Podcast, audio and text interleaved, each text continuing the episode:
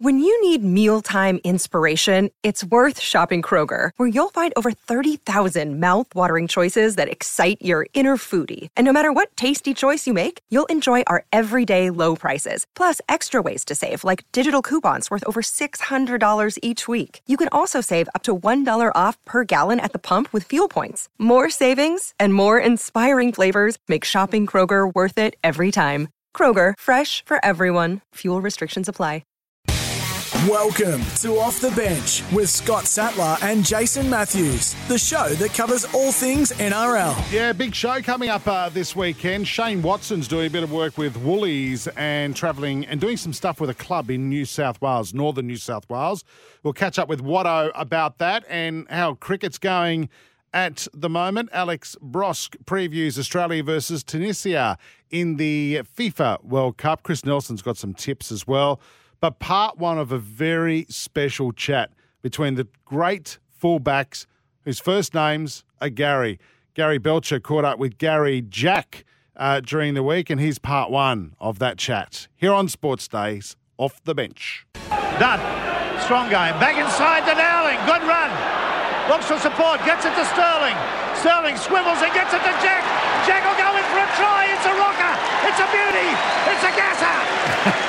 it's a gasser. It's a gasser. I don't know how the hell he scored that. It should have been someone else playing fullback. All right, there. hold, No. don't start. I've been I, I've been listening to you two have a discussion off the air whilst waiting to do this interview. You're already into each other. In fact. You're both fighting over who's tighter, you know. Like, and, and I, I, I don't know Gary Jack for uh, at all, but Badge, I know sometimes you can be a bit tight. He is an amazing rugby league player, this bloke. And I said to you in Sats a couple of weeks ago, Badge, if you could interview anyone before the end of the year, you throw up this bloke's name straight, away. Straight up. Yep. Haven't never done a, a, a proper one on one with Jimmy Jack, and uh, he's my uh, my second favourite kangaroo roommate ever, and he's on the line now. How are you, big fella? Uh, g'day, Badge. How are you? And what's what's your offsider's name, Gaz? I forgot his name again. Woogie. Boogie.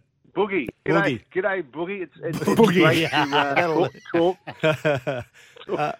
it's good to talk to you, mate. And I know we've never done a one-on-one interview, so who knows where this conversation know. will go, Gaz? Who Yeah. Um, No. I've What got my I- finger on the button, What boys. I do just so know when I that. when I go to sportsman's lunches or just out and about with mates and your name comes up, they always go, "Tell us about Jimmy Jack, that great rivalry you had with him." And uh, and and right in the middle of it, we got to uh, to actually tour together. And back in the day in '86, when uh, fullbacks roomed with fullbacks, it was uh, it was a good tour, wasn't it? Back then. Mm.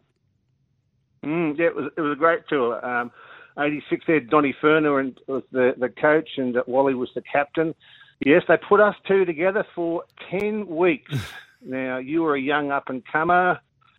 I think they said, just we'll put you with Jimmy just to so you can learn as much as you can Oh, learn to no. improve your own play. I, I think I'm sure that's what Donny Furner was thinking. So anyway, we, we put together, we were together for a long time. We probably didn't speak too much the first two or three weeks. Well, you were always going to bed at seven o'clock. It was just ridiculous, you know. Just you were obviously the newest guy in the team, and um, uh, slowly uh, we become very good mates. And at, by the end of the tour, Gaz, I think we were we were really good mates. Um, obviously, you went back to, to Canberra, and I went to Balmain. We never sort of uh, got hold of each other much after that. But by the end of the, t- the time, we really enjoyed each other's company. Yeah, yeah, and, and you just got to make you got to make do, haven't you? It was uh, it's a it is tough when you got a room with someone for a long time. But I just want to go before that. Um, uh, lots of stuff happened in your career before that. I, I sort of just came on the scene with Queensland that year and out out of Brisbane, but. Before that, you came into the Blues. You know, you, you were playing for your first season with the Magpies. Then you went to Balmain and had that magnificent uh, and and uh, storied career with the Balmain Tigers. But you made the Blues in '84. Did you feel like you sort of came out of nowhere? And and of course, you played for Australia that year as well.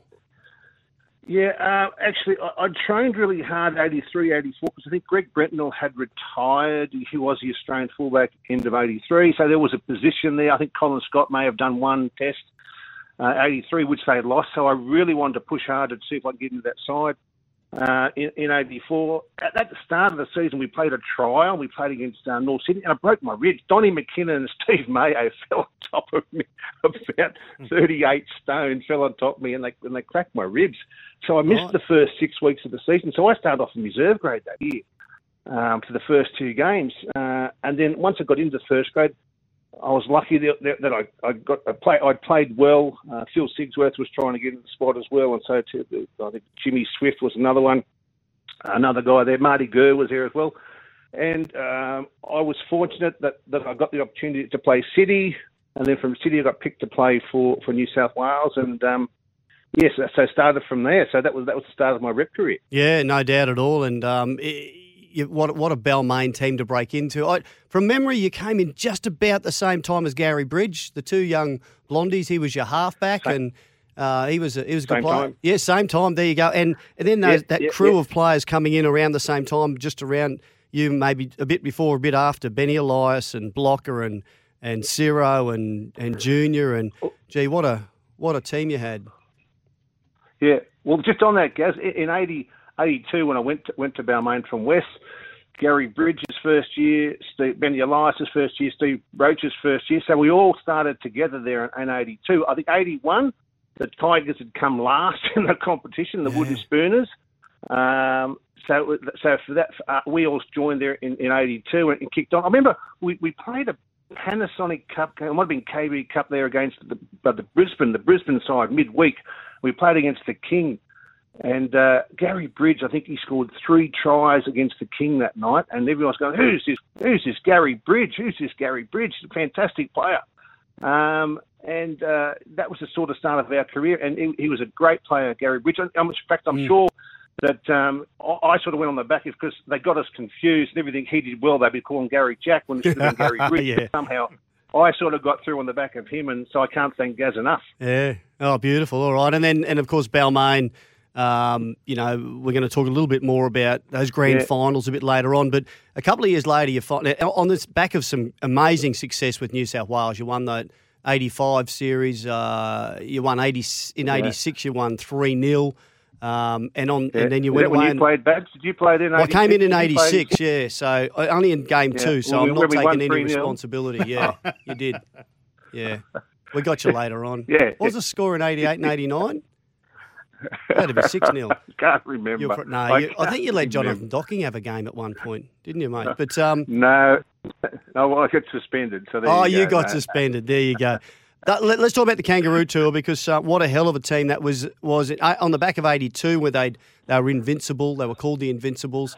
There was a bit of pressure on the side. Mm. I, I didn't feel any, and I was actually in the midweek side, and I was, as I tell everyone, I had a, I had a really social tour. Whereas, did you guys feel a bit of pressure on to, to make sure you won every game and won every test?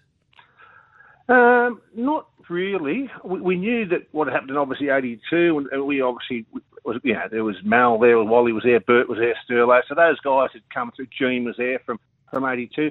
So we just took it you know, and seriously took it week by week. I suppose re- the only time I really felt the pressure was the third test when we played at Central Park and we played the Poms there, and that was a really tight match. Uh, you know, they, we just there was a penalty try there that we got, which um, Dale Shearer was awarded a try. Um, it was a, that, I think we it was come back to 16 or 15, 14 or something, or 15, 12. It was a really close game, and then for that final 20 minutes, I knew the pressure was on because this could it could have gone either way. It really could have gone either way. We are very fortunate. Um, Royce Simmons tucked up the blind and set up for, for Wally, and then uh, then I think Wally scored the try, which put us ahead. Um, and even to the death, you know, I think uh, what's his name, the the winger there for uh, for Great Britain, um, Drummond, I think his name was. Yeah. Uh, he, he nearly scored at the death, so it, it, really could have gone either way. But but look, we did we did fight hard. Um, a great side, you know, so many Brett Kenny, Peter Sterling, you know, Wally Lewis, Mal Meninga, uh, yeah, Steve Roach, uh, Royce, Royce, just a great, great team. I think we all sort of gelled together um, as mates, and that's the good thing about tours. You, you do gel with guys, and I think we did put that that New South Wales Queensland rivalry. It was there certainly in '85 when we when we toured New Zealand. It was certainly there in '85 when four Queenslanders got dropped. Yeah. And whole hell was to play for poor old Terry Fearnley after that. Queenslanders never got over that, but I think he made the right decision. No, we're still dirty. We're not going to go there. Oh, right decision. You lost the next test, you knuckleheads. Without the Queenslanders. Hey, on that 86, that, uh, on the relief yeah. of that, winning that last game on tour and the test and wrapping up the series undefeated, is that is that why you let your hair down and went on a bit of a bender that night? Never asked you this. Uh, yeah, I, yeah, I think so. Yeah, I think that, that's what happened. Yeah, I think, I think we all did, didn't we? Up there? No, no. Um, you in particular it did. was just, it was just, a, it was just some relief We- that we that we got through. What happened? There was Um, well, there was there was this story that went around from '82 when Mal was a young bloke, and he at the, um, the end of the last test, um, and I'd only just we'd only just sort of heard about it at that time that Mal went on a, a bit of a bender and he and he broke a few things that he shouldn't have, and he was just when he just he had a few too many and he went a bit bit uh, apo. Well. Jimmy Jack decided to be Mal Meninga at the end of Oh. the '86 test, and he just yeah he was he got drunker than I've ever seen him. What'd you Probably do? the- What did he do? What'd you do? well, do? stuff I'm not going to tell you. Oh, right. Um, there was no actual, there was nothing damaged, uh, but um, yeah, he just uh, he went a bit crazy. I just I, I just crumpled into a into a heap in my room. Oh, you were was crook the next day. comatose for about six for six hours. Yeah. Hey, um, now con- confirm or deny? I do tell a few stories um, at, that you feature in them, Jimmy, and I know your Balmain teammates do as well. And it's a bit, it's a bit to do with you being pretty, um, pretty, pretty tight with your money. Don't, So you admit- do you admit that? I can't believe that. I can't believe you're throwing stones. Well- Well, seriously. Well, I mean, well, I, just I well, remember. you can just I mean, I, I, I, I'll, I'll let you go first. You can confirm or deny these then. We were having mystery shouts at the bar with Sterlo. Sterlo called them at the Dragonara one afternoon, one night, and it got to your shout and you disappeared. And then the lifts opened up and you appeared with the 4X cans that were in our fridge that we, they'd given us at the Deny. start of the tour. Deny. Oh, you Deny. Okay. It wasn't. It wasn't the Dragonara. It was over in France. What, what didn't, you, you didn't you tell another? s- and you, you couldn't you couldn't get a four X over there. They were all drinking this you know, low and brow, whatever. And I came down with a six pack, and the fellas just thought it was the best drink they'd ever had Oh, their no. entire tour. D- All right. That's the truth. Yeah. Is- yeah. is- I, I do recall. I, I do recall. Oh, Terry Lamb was quite tight with money too, and in fact, I, I won thirty three quid one day off Terry Lamb playing cards, and he wouldn't give me the thirty three quid. He said, "I'll pay. I'll pay it back to Jimmy." He paid me back a pound a day, right? A pound a oh, day. good work. So after about 30 days, I had 30 quid in my ashtray next to my bed. And one night, Badge, I don't know what Badge was thinking. He must have got a hit in the head or something. He, he's come home late and he needed some money. So rather than spend his own money, he takes me 30 quid out of the ashtray. I wake up next morning, it's empty. It says, he says to me, oh, sorry, Jimmy, I had to borrow some money last night to go for a drink. I, I took your money. I well, have we didn't heard have any. story. We had no credit cards, and we had no and and reception was closed, and there was uh, all we had was travellers checks. So I had to borrow some money, but I can't believe you knew Thank- thank you, exactly Jimmy, to yeah. the cent. He went, Dad, thirty-three pounds yeah. missing. Yeah, yeah. Exactly. Hey, do you remember? And I, I, rem- I remember. Do you remember on also the bus, the bus trip back after that last test, or No. one of those tests, No. when you and I were playing No, cards and you owed me like fifteen hundred quid? You do? yes, I do. You do? I do remember that. Yeah. And the I story behind it yeah. is that Rowdy Shearer was dealing, and he was up. Rowdy was cheating and making sure I got the best hands, and we both had a few drinks. Jimmy didn't notice, and I just kept, I just kept telling, I've got four aces, I've got a royal flush. It was unbelievable. And Yeah. we got home, and, and the boys are going, and we put bus pulled up, and Jimmy's going one more, double or nothing, and we, we got to go. Yeah. And the boys, everyone knew that I, I was Rowdy was cheating, except for for Gary Jack. We went up to our room, yeah. and his head's down, and he's gone. He said, "Badge, I I can't, I can't believe it. You know, you're going to make me pay this money back." He said, "Donna and I are doing up the kids' room. She's expecting, and it's. I don't think we're going to be able yeah, to do Kieran's it. Yeah. I don't think we're going to be able to do it." He used kids. Oh, he did. He did. Is it? What about the other Said, story? We've got to we got to buy we got to buy some wallpaper. That's I have to get Yeah. some wallpaper. This is Off the Bench NRL. We'll be back soon. Welcome back. This is Off the Bench NRL.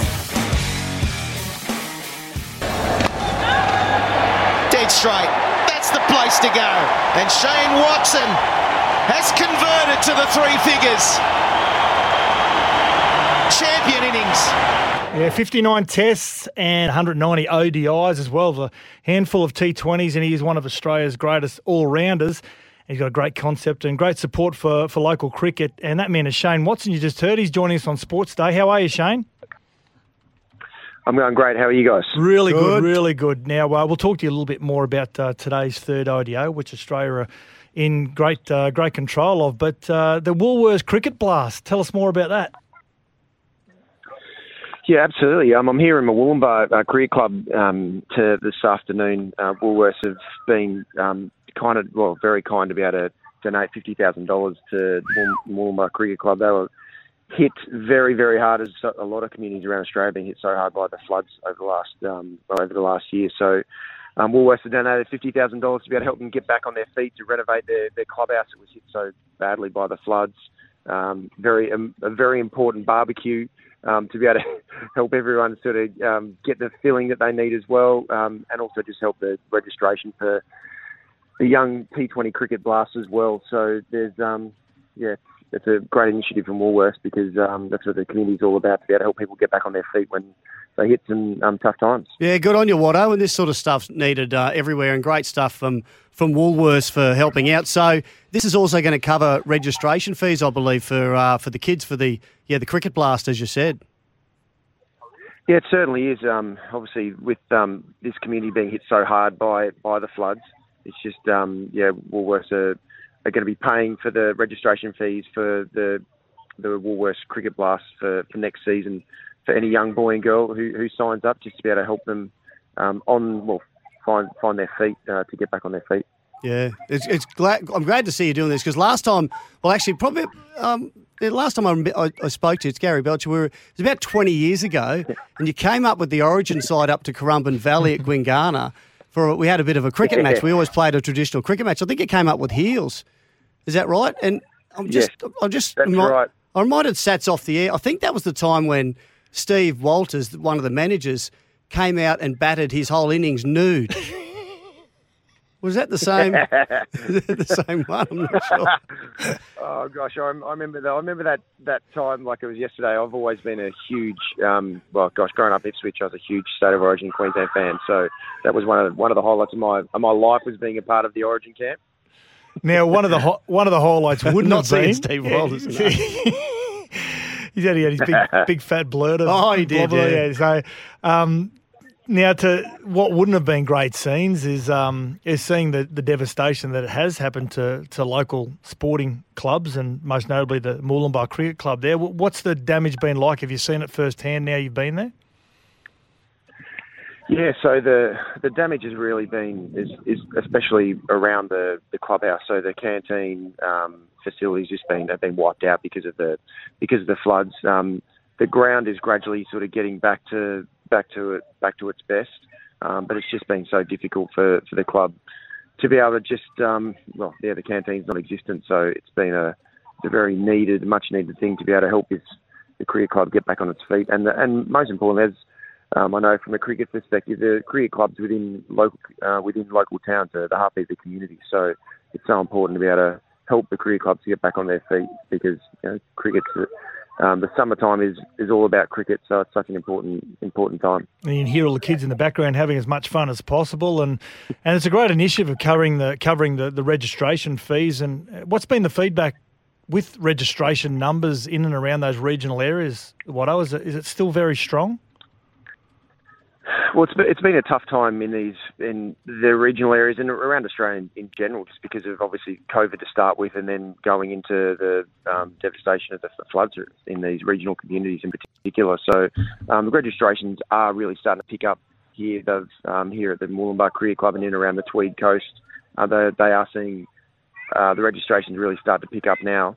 Um, but it has been a very tough time for, for all communities and all all community sport with um, the challenges that have been around for the last couple of years. But things are definitely starting to pick up, and and this um, donation by West will certainly help the youngsters continue to be able to um, get in get into cricket and, and start their journey um, of the the great game great game of cricket, which has been so good, uh, such a huge part of my life. Yeah, well, while you're out there helping the grassroots, Watto, the uh, the big boys are underway. In fact, uh, the Aussies are nearly through their innings. Not sure if you, you're probably keeping an eye on this. Three for 306 Australia, six overs to go. Travis had 150 and, and Davey Warner scored a, a ton. Looks like we've got our uh, our openers locked down, especially, especially Travis Head for the uh, the short, long, and, and mid term. Oh, absolutely. Travis Head certainly made the most of his opportunity to be able to open the batting, and 152 is, a, is a great statement to say that this is this is my position. So, um, like anything in life, you need to be um, ready to take an opportunity that comes your way. And Travis said by getting 150 today, certainly certainly to do that. Um, yeah, it's a, it's a it's a great great time for him to be able to put his hand up with that opportunity that's there. Do you reckon the Poms have taken their foot off the throat a bit since they won the T20, or is it just we're, we're far and away a, a better um, ODI team than we are in the uh, the shorter format?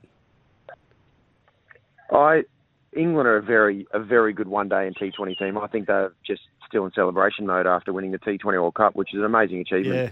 from their from their group with a, um, with a new captain, with a new with a new coach with Matthew Mott as well. So um, I still think they're probably, probably still celebrating such a such a great achievement. Obviously, the, the Australians have had to regroup very quickly, and they've got a, a lot of those players, and the team have got a lot of uh, you know big point to prove. So um, you can see why the Aussies have been so dominant in this series, knowing that the English have still probably enjoying a few beers Oh celebrating. yeah, Yeah, now we're talking to Shane Watson here on Sports Day. Shane, you would obviously keep an eye on the all rounders, and currently Cam Green seems to be the man for Australia. Everyone keeps questioning what sort of format he'll fit into. Is he the all rounder that will fit into all formats, you think?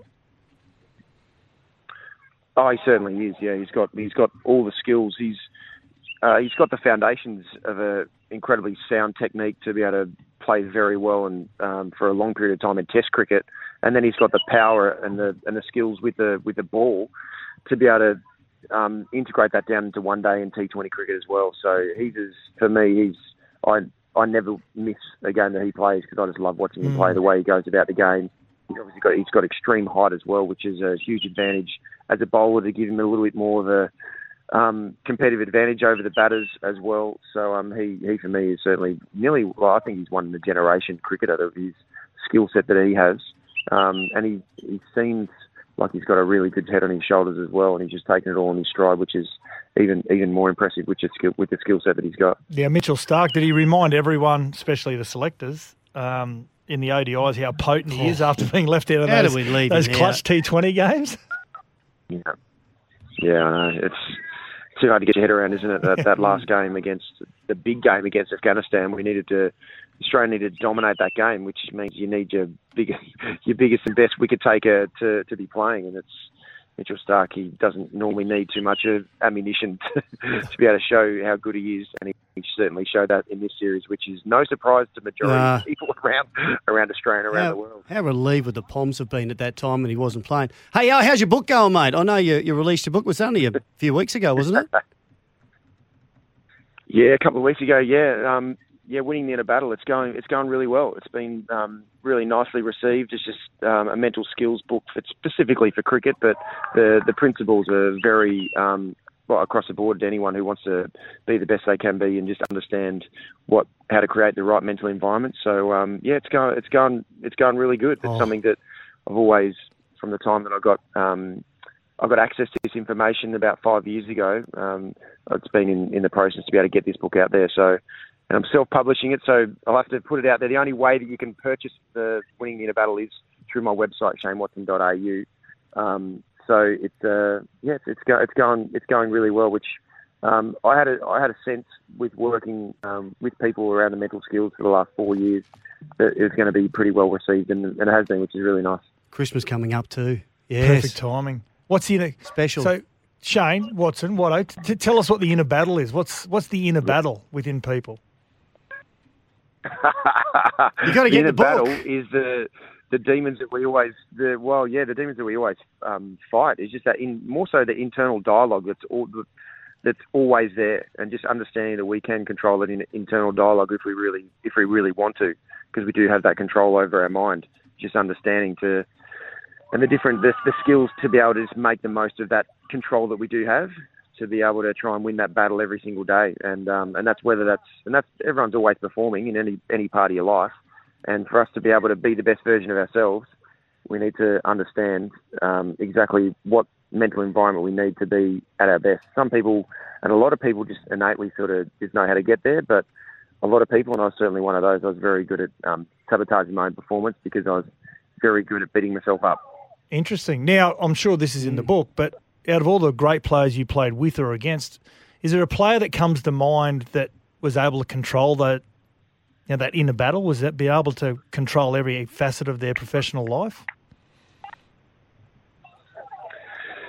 There was a few that really stand out to me. Shane Warne was certainly one of those. He was just uh, incredible. Just been able to shut out the noise and just focus on the pro what he needed to do every single ball and just do it ball after ball. That was one of his incredible strengths. Um, Matt Hayden was probably the one that stood out to me. He was able to develop that that mental that mental toughness to be able to not even have the discipline in his own thoughts to be to be able to not even look at the scoreboard and just be that process driven on just watching and reacting to the ball coming down and doing that ball after ball that he didn't even look at the scoreboard and to know how many runs he was on. And that for me is incredible mental discipline and mental toughness just to be able to just stay totally present and react to the ball that's coming down and have no, not allow yourself to be able to um, have any other thoughts um, infiltrate your mindset whatsoever. So that for me was something that was very, very inspiring.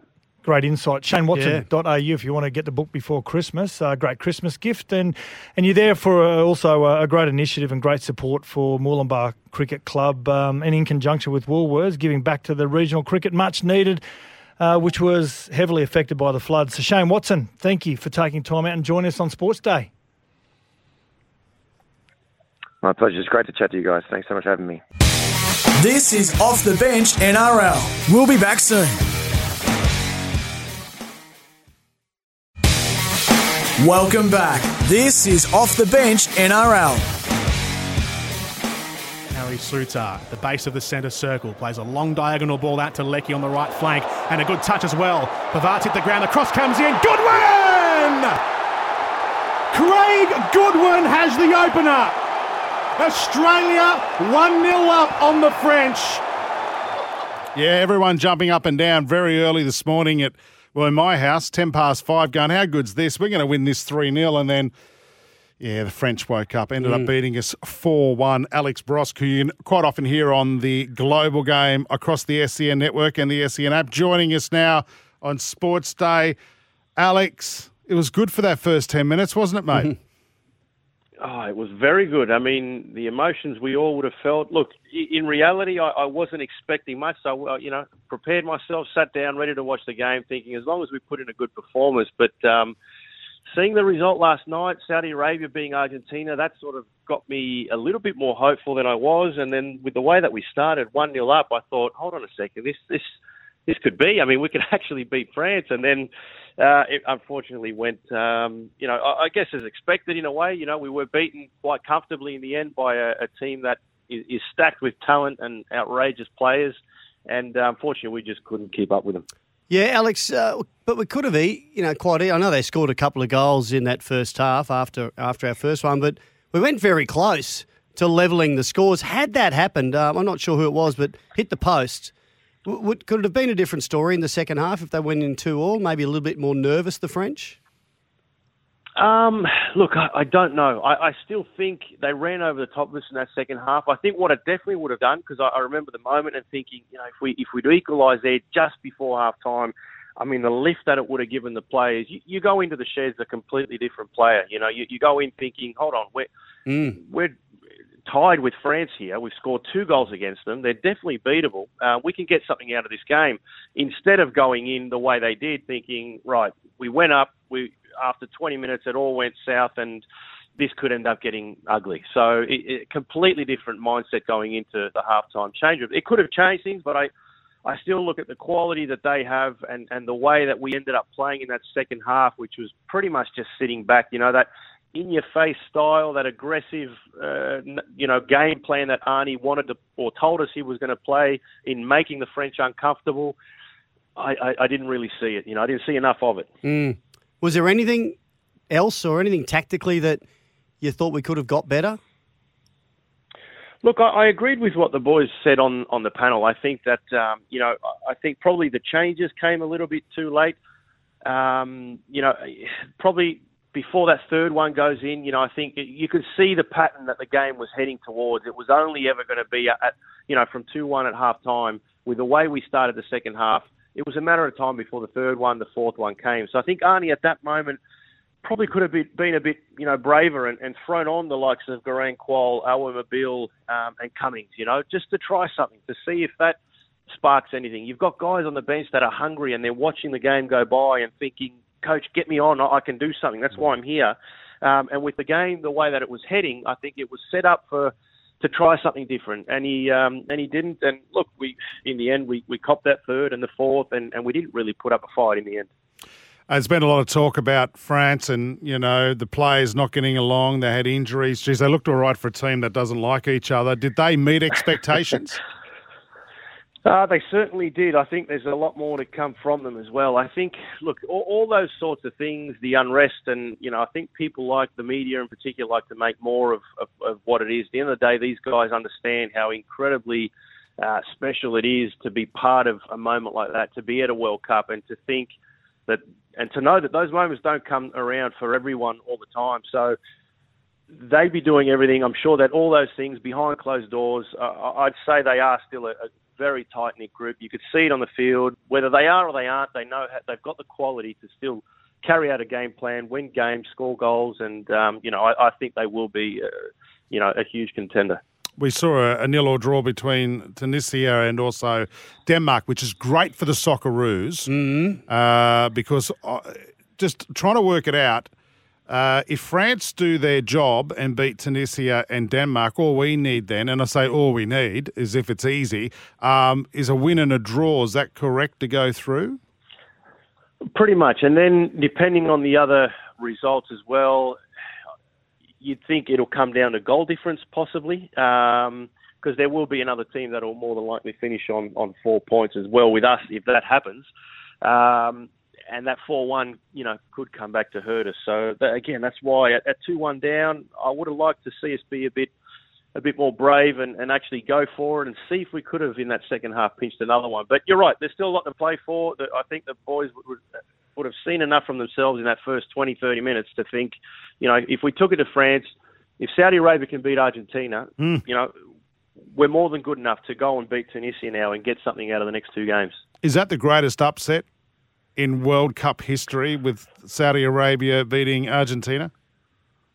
Oh, look, I can't remember, um, and I haven't looked too far. But to be honest, I, I, I don't think there probably would be one. Um, you know, Saudi Arabia beating Argentina, uh, it, hmm. unheard of, unheard of. It, it's uh, it's going to be a result that uh, will be remembered for a very, very long time. Yeah. So all or nothing now. Um, who who has to play more minutes? Uh, we keep hearing Garang Kuol, the young bloke who, who came on with, or not long to go, it was already 4 1. Uh, do we have to see him on the park more, or is there anyone else? Look, well, Ajdin Hrustic, he didn't play uh, in this game. He carried a, an ankle injury, and with you know with no Tom Rogic there, he is our go-to guy in terms of uh, creating chances. Um, he's a wonderful player in that attack that I think we well, I wouldn't say missed last night because I, we didn't. In, in, truth, we didn't have much of the ball, so it, it probably would have been a game that that would have wasted his talents anyway. But in the next two games, I'd say he will play, and and he'll be key to you know getting us to create more chances and hopefully uh, winning some games. All right, we've got Tunisia nine o'clock Australian Eastern Daylight Time on Saturday nights.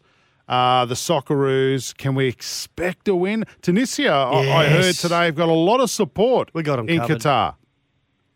Oh, they would. They absolutely would. And um, look, from what I heard, they weren't overly impressive uh, against Denmark. Um, look, I think I think we can. This is this is the game, right? Tunisia is looking at us as the team that they've got to beat. Uh, that you know, uh, three points for them, and we're looking at them the same way. So mm. it's going to be a, an incredible game. The time for us here in Australia is perfect at nine o'clock. And look, I, I definitely think that uh, you know I, I'm more hopeful now and, and, more optimistic now than even before the France game that uh, that we can get something out of this game. All right, Alex Brosque from the Global Game. Of course, the Global Game's coming up after us. Uh, well, coming up shortly on our SEN stations. You're not involved though. You're not in tonight's show. It's the the boys of uh, no, no, doing no. it from Qatar. Exactly right. So Simon got himself a little trip away. Where's uh, your trip? Great. It gives me time to. Uh, well, mine, unfortunately, is down to my couch and, and and back, and that's about it. So I get to watch, enjoy, just like everybody else, which is good. I'm actually grateful for the uh, for the time off, just to get to enjoy the World Cup. We've got Simon Hill and jo- John Kosmina in Qatar on a junket. We've got Scott Sattler in New Zealand on a junket. Think of Alex Brosque Come on, everyone. He's had his junkets, World Cups and Olympics and everything else. hey, mate, thanks, thanks for your time on Sports Day tonight, and good luck. Come on, the Socceroos on Saturday night. Thanks, boys. This is Off the Bench NRL. We'll be back soon.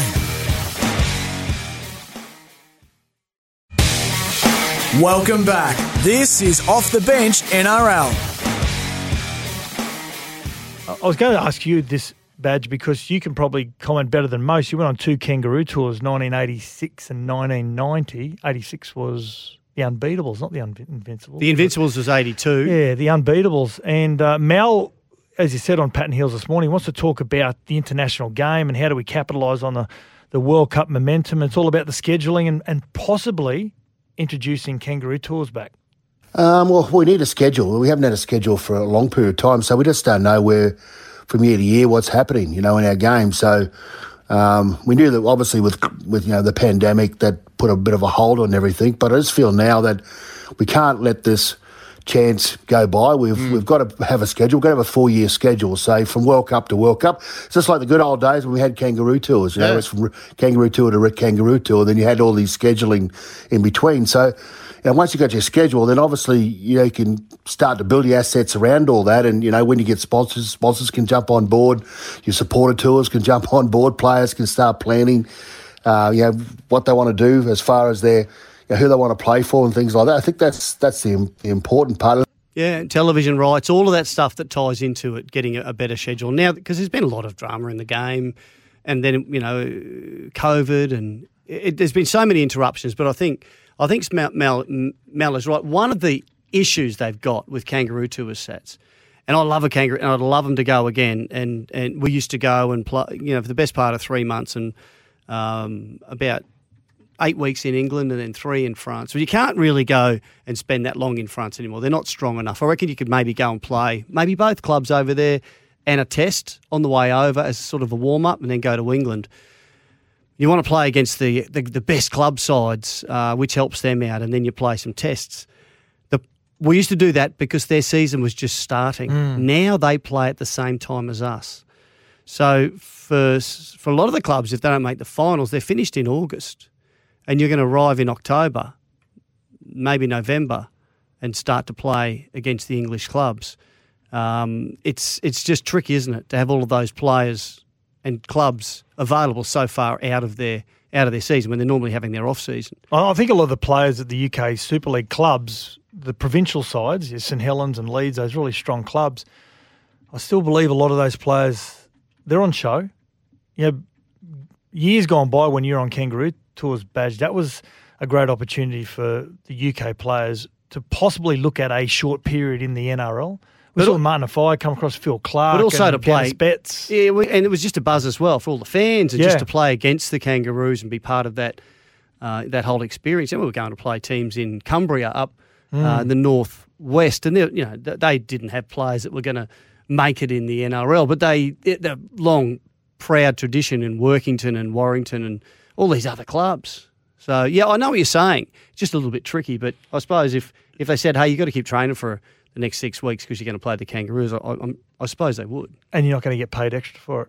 Now, if something back Part in the the 80s, gate, gate takings. something part of back in the 80s and 90s that you never had badge was the Rugby League Players Association, which is a great thing for the game and the code, and Yes. as as is the AFL and uh, all sports uh, that have the players associations. But we, now there's a period where they don't want you to play, train, do anything. You've got to have downtime. So, yeah, the last Kangaroo Tour was 1994. Do the current players do they understand how important a kangaroo tour was for the game? I, I love that nostalgic component of the game. I don't think we can lose that nostalgic Mm. component. Uh, reintroducing a kangaroo tour, uh, I think is really important to the game. Only it's only once every four years. It's not every year. Yep. And even playing those provincial uh, provincial sides, you wouldn't be playing. How many games would have you played on a kangaroo tour? Base? Uh, like Terry, Terry Lamb played every game of ninety 20. Of eighty six. 20 games. 20 games. Yeah, and I think in 90 it might have been the same, 19 or 20. Who played? Did it? Was there a player that played every game? Terry of 90? Lane? No, no, I don't Not think there Brandy? was. No? I think I think um, I think Barr is the only one that's ever done it. Okay. So there's a lot of games. So, but he kept insisting. Donny Furner was going to, you know, stand him down at the end of the tour and say, "Hey, have a rest." And he said, "I want to play. I I want this record." You know, with a couple of weeks to go, and Uh, I think it might have been the King who was the captain went to Donny and said, "No, no, play him. He wants to play." So he's on the bench for the tests and played every other game at five eight or. That's amazing. Yeah. Time for a racing update for Racing Queensland. Queensland is your place to race this year. Uh, certainly is. And the man who's in the know with all things racing in Queensland, Chris Nelson, joining us. Hello, Nelson. Jace, Badge, how are you guys? Very good. We are very good, mates. Um, plenty happening around the southeast this weekend. Yeah, plenty of racing, of course, this weekend. A big meeting at the Gold Coast. That's our feature meeting on Saturday uh, with a couple of listed races there. Looking forward to those. But we also race at Ipswich. We also race at Kilcoy and Toowoomba. They're the TAB meetings. Plus, if you're in the country areas, Bar Barcaldine, Mount Isa, and Thangool are also meetings uh, being held on Saturday. And of course, yeah, Thangool and the Sunshine Coast will race on Sunday. And Kilcoy, guys, I might head out to Kilcoy on Saturday. Have you been out there? Uh, not for a long time. No, where is it? West, well, west. It's of about an hour and a Coast. half. Yeah, yeah, it's about an hour and a half from me, apparently. No, So, how many long necks? uh, Uh, that's, that's the distance. It's about for you uh, an hour and a half. Um, Seventeen. Okay, good. Uh, drink responsibly. Pass, he'll be a passenger with you. You driving, Nelso. Got some hot tips for us, mate, around the place. Well, not for Kilcoy because I haven't looked at that yet, but around the place, yeah. Now, guys, um, I have got some for the Gold Coast on Saturday, and they are race seven, or the best bet, race eight, number two, Hollyfield, who won the Keith Noud a couple of weeks ago. I think wins again. There look to be a lot of chances in that race. Emerald Kingdom and Hollyfield look the two. They should settle pretty much one two, and I think that's how they'll finish with Hollyfield winning number two. Uh, number 11 in race 5, Vaccine for Tony Gollan resumes from a break. She was really good last preparation. She trialled well on Tuesday. I think she can win. And one at a bit of value, race 7, number 3, Mimi Lagarde, who, if you remember, ran second badge. You'll know this on uh, Magic Millions Day last year in the Guineas behind King of Sparta. Yeah. She ran on from last place. She's had three runs since. She's been out of the place. Now, two of them are on heavy tracks, doesn't go a yard in the wet. And the latest was at Eagle Farm just over a month ago where she had no luck in the straight. She's good odds. Don't be surprised if she runs a big race. Race seven, number three, Mimi Lagarde. Oh, like it. Rightio, mate. Sounds good. Uh, Queensland is racing. By the way, don't forget next Thursday night you're joining us at Albion Park. Yeah. We're there. Uh, we're doing a special outside broadcast at the Dogs. When they said to us, particularly Badge and I, guys, do you want to do an outside broadcast from the track? Uh, uh, we couldn't have answered quick enough. Like, how good is this going to be? I know. I am looking forward to it. I must. I love those sorts of things, and I haven't been to the uh, the dish lickers at Albion Park, so I'm really looking forward to it. No, be good. They, We'll have don't- they don't mind you calling the dish li- lickers? Or? No, they're fine. They're Well, I haven't complained yet. Uh, and we'll have to maybe we'll have to put a little punters club together, boys, on the night. We all just chuck in a couple of bucks each. What do you reckon? Yeah, yep, beauty. All righty, You can organise that, Woogie. Yeah, and Chris will no doubt pick us some winners. No, I won't be doing the tips. Yeah, give it to someone that knows what Is they're that talking throw in about. that money that he owes you from the last? That's right. He still owes. Oh, why'd you meant? Now it's stressed me out again. Mm. He owes me thirty-seven dollars. Wow, has he left town? I haven't heard him for a while. Well, he's no. You heard he's on that. He's on that junket in New Zealand. Oh, okay. Half Correct his me if. I'm right. There goes your thirty-seven dollars. I know, that's right. Anyway, uh, we'll see you next uh, Thursday night at Albion Park. Queenslanders racing.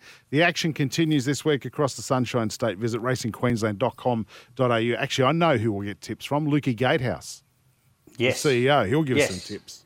Absolutely. He knows his stuff. Right, Nelson, have a good weekend, mate. You too, guys. Thanks. This is Off the Bench NRL. We'll be back soon.